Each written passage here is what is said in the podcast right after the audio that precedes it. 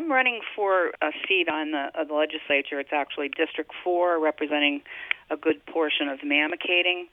And I'm running because of the disarray that I've watched taking place up at the legislature in Monticello for the last three and a half years.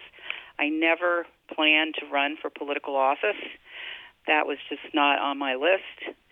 But because of that disarray, I felt it was time for me to step up.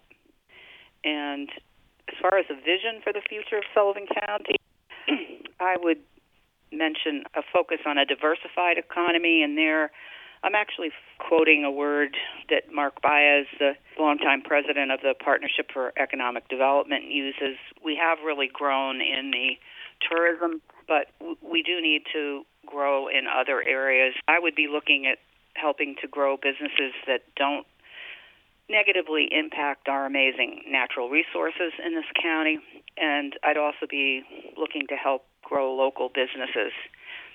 And at the same time, we need to make sure that we have access to excellent quality health care. It's it's a it's a large package, and it, it requires a group of people at the legislature working cooperatively, working for the community good. Rural healthcare access is a critical concern in rural places like Sullivan County. What initiatives do you propose to ensure that residents in remote areas of the county have access to quality healthcare services? First, I would say we need to bolster what we have. Uh, we do have an excellent critical access hospital in Callicoon. That's part of Garnet now. They get very high ratings for their quality of care. At our northern eastern border in Ulster County, we have Ellenville Hospital, which is another critical access hospital. Again, very high quality. Our Sullivan residents use that facility as well. And what I really think we need to do overall is work with the providers that are here. That would be Garnet and the major providers, Garnet and Crystal Run, and really work with them on the services they're providing and that they continue to provide. We need that acute care hospital in Harris. We need a hospital that has treatment beds for people dealing with addiction. That unit was closed a number of years ago. We probably want to think about a mental health unit there. And then Crystal Run, let's not see the Rock Hill facility going away. As I've read and experienced, they've been cutting staff there and making, to some extent, patients are getting routed to Middletown and uh, over to their Monroe Goshen area. We don't want to see that. Sullivan County has given these healthcare organizations a lot of support financially over the years, tax breaks, especially Crystal Run.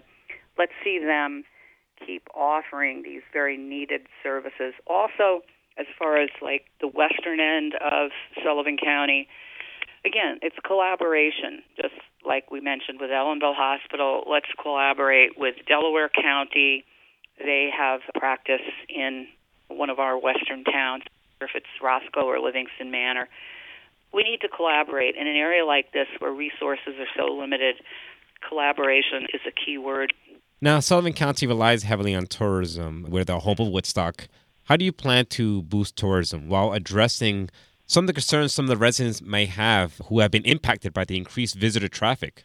Good question. Again, yes, traditionally, Sullivan County's base, economic base, has been tourism. We've seen tremendous efforts and really effective efforts by our Visitors Association. We have a prize winning Visitors Association and director.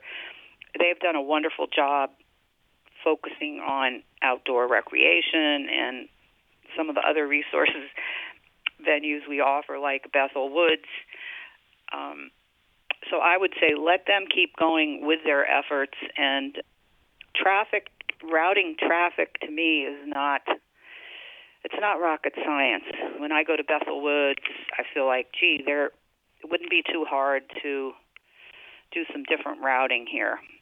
So get the experts in traffic control working on specific local things like we have with any kind of a concert or get together at Bethel Woods. I'm not picking on Bethel Woods. There are probably other spots as well. But I don't think it's a I don't think it's something that should remain a, a real snafu for long.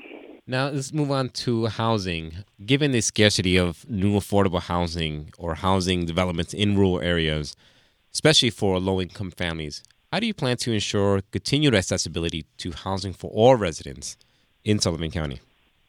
I think we need to get creative some of us who are running on the for legislative candidates on the Democratic and Sullivan United, Mamakating First independent lines, we heard the executive from Westchester County talk to us about some housing initiatives.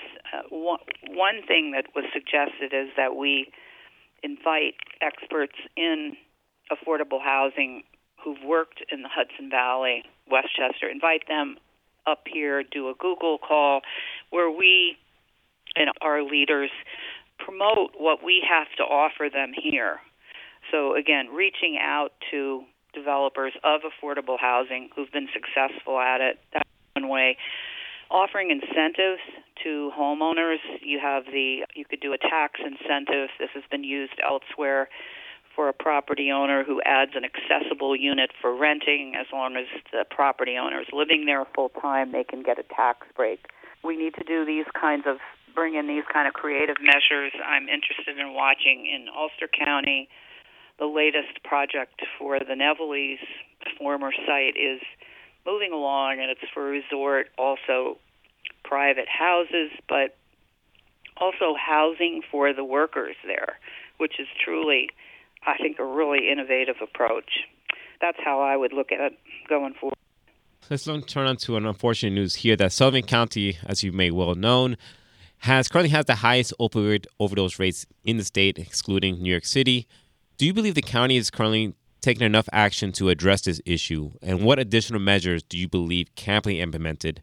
And how do you plan to contribute to the the positive change in this regard? Unfortunately, I think many of us in the county have seen a fairly recent breaking story, which was, uh, I think, disturbing to many of us, and that was that this current legislature had been sitting on more than a million dollars that was allocated to Sullivan County specifically for opioid treatment. It came in from the settlement with New York State from the pharmaceutical manufacturers of opioids. That money came in free and clear, and this legislature sat on it for more than a year in spite of this great problem we have here. And I must mention my opponent is the chair of the Health and Human Services Committee. He could have stepped up and gotten spoken to his colleagues, spoken to the chair, said this is unacceptable, but he did not. And I don't know how the story broke, but apparently it's now starting to move. That speaks to the fact that we do have organizations and agencies that are able to deliver these services, such as Catholic Charities. They have a great reputation. There are still actual treatment centers that have beds for people who need to stay there in, in recovery. Those programs need to be supported financially as much as possible by the county. So again, as a legislator, I would be looking at how we distribute that budget money that's collected from the taxpayers in Sullivan County who want to see their family members, friends some relief from this problem and they are also concerned about public safety. So how you allocate funds in the Sullivan County budget would be a key answer to that question. I would, of course, be looking at funding going over to Health and Human Services, where again, the county has uh, departments in place that can assist with this problem. In recent years, there's been some noticeable increase in public disagreements and infighting among members of the Sullivan County Legislature. As you look to the future, what steps do you intend to take to address this issue and foster a better cooperation among your fellow legislators? First, I would mention I'm really hopeful that the uh, team of candidates that I've been working with, and it's just a wonderful group of candidates, Democratic candidates. Again, everyone is also on an independent line. And we've already uh, begun working as a team. I can't say enough about these other candidates for the districts throughout Sullivan County. They're very smart, they're common sense smart, and they have a sincere focus on what the community needs. So that would be where I would hope to start if I get elected, and hopefully they will as well. We we come in as a team and and hit the ground running. For me, I, I think I mentioned in the beginning, maybe I didn't, but part of the dysfunction of the current legislature, and you referred to it in this question, is the infighting and the bullying, name calling there's a lack of transparency, which gets into secretiveness that's unacceptable in a functioning government organization. So we have meetings called of legislators and other participants, and yet not everyone who's supposed to be there is given notice. This is all completely unacceptable, and it, it doesn't work for a functioning government. And it's noticed around the state. It's been noticed, and if we talk about growing Sullivan County, we're not going to get investment when outsiders see this kind of dysfunction in our government. Now, if you're voted on to the legislature and Rob is also reelected and he would want to be chair, let's say, would you elect him as chair? Absolutely not. I can't vote for somebody who calls people names on the job, goes to the Village of Liberty and calls uh, workers by name, by, by offensive names? No. Hmm. Not to mention, he's not taking care of business for the people. Maryallison, finally, when voters go to the polls on November 7th, why should they vote for you over your opponent in District 4? I would ask that people in District 4, which just to sketch it out, includes the village of Wurtsboro.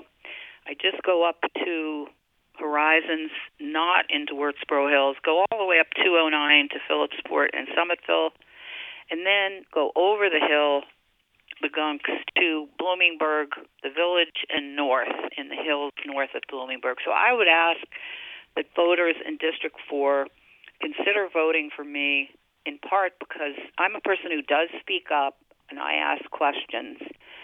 I also listen to people. And in this case, I will be listening to all community members here and voters here in Mamakating in this district. Listen to them and what concerns they want raised. I have to say, my opponent has not focused on issues for all of the Mamakating area that he represents. This isn't, I don't think that's someone that you want to continue as your as nice as he is, people like him. He's very nice, but I have to say, what has he done for the community? I am somebody again who will ask questions, speak up, and collaborate with other people. I'd ask for uh, the vote of residents in District 4. We're talking to Maryallison Farley, who's running for District 4 Sullivan County Legislature. Thank you so much for talking to us and letting us know your thoughts on the issues. Thank you very much for the opportunity. I really appreciate it.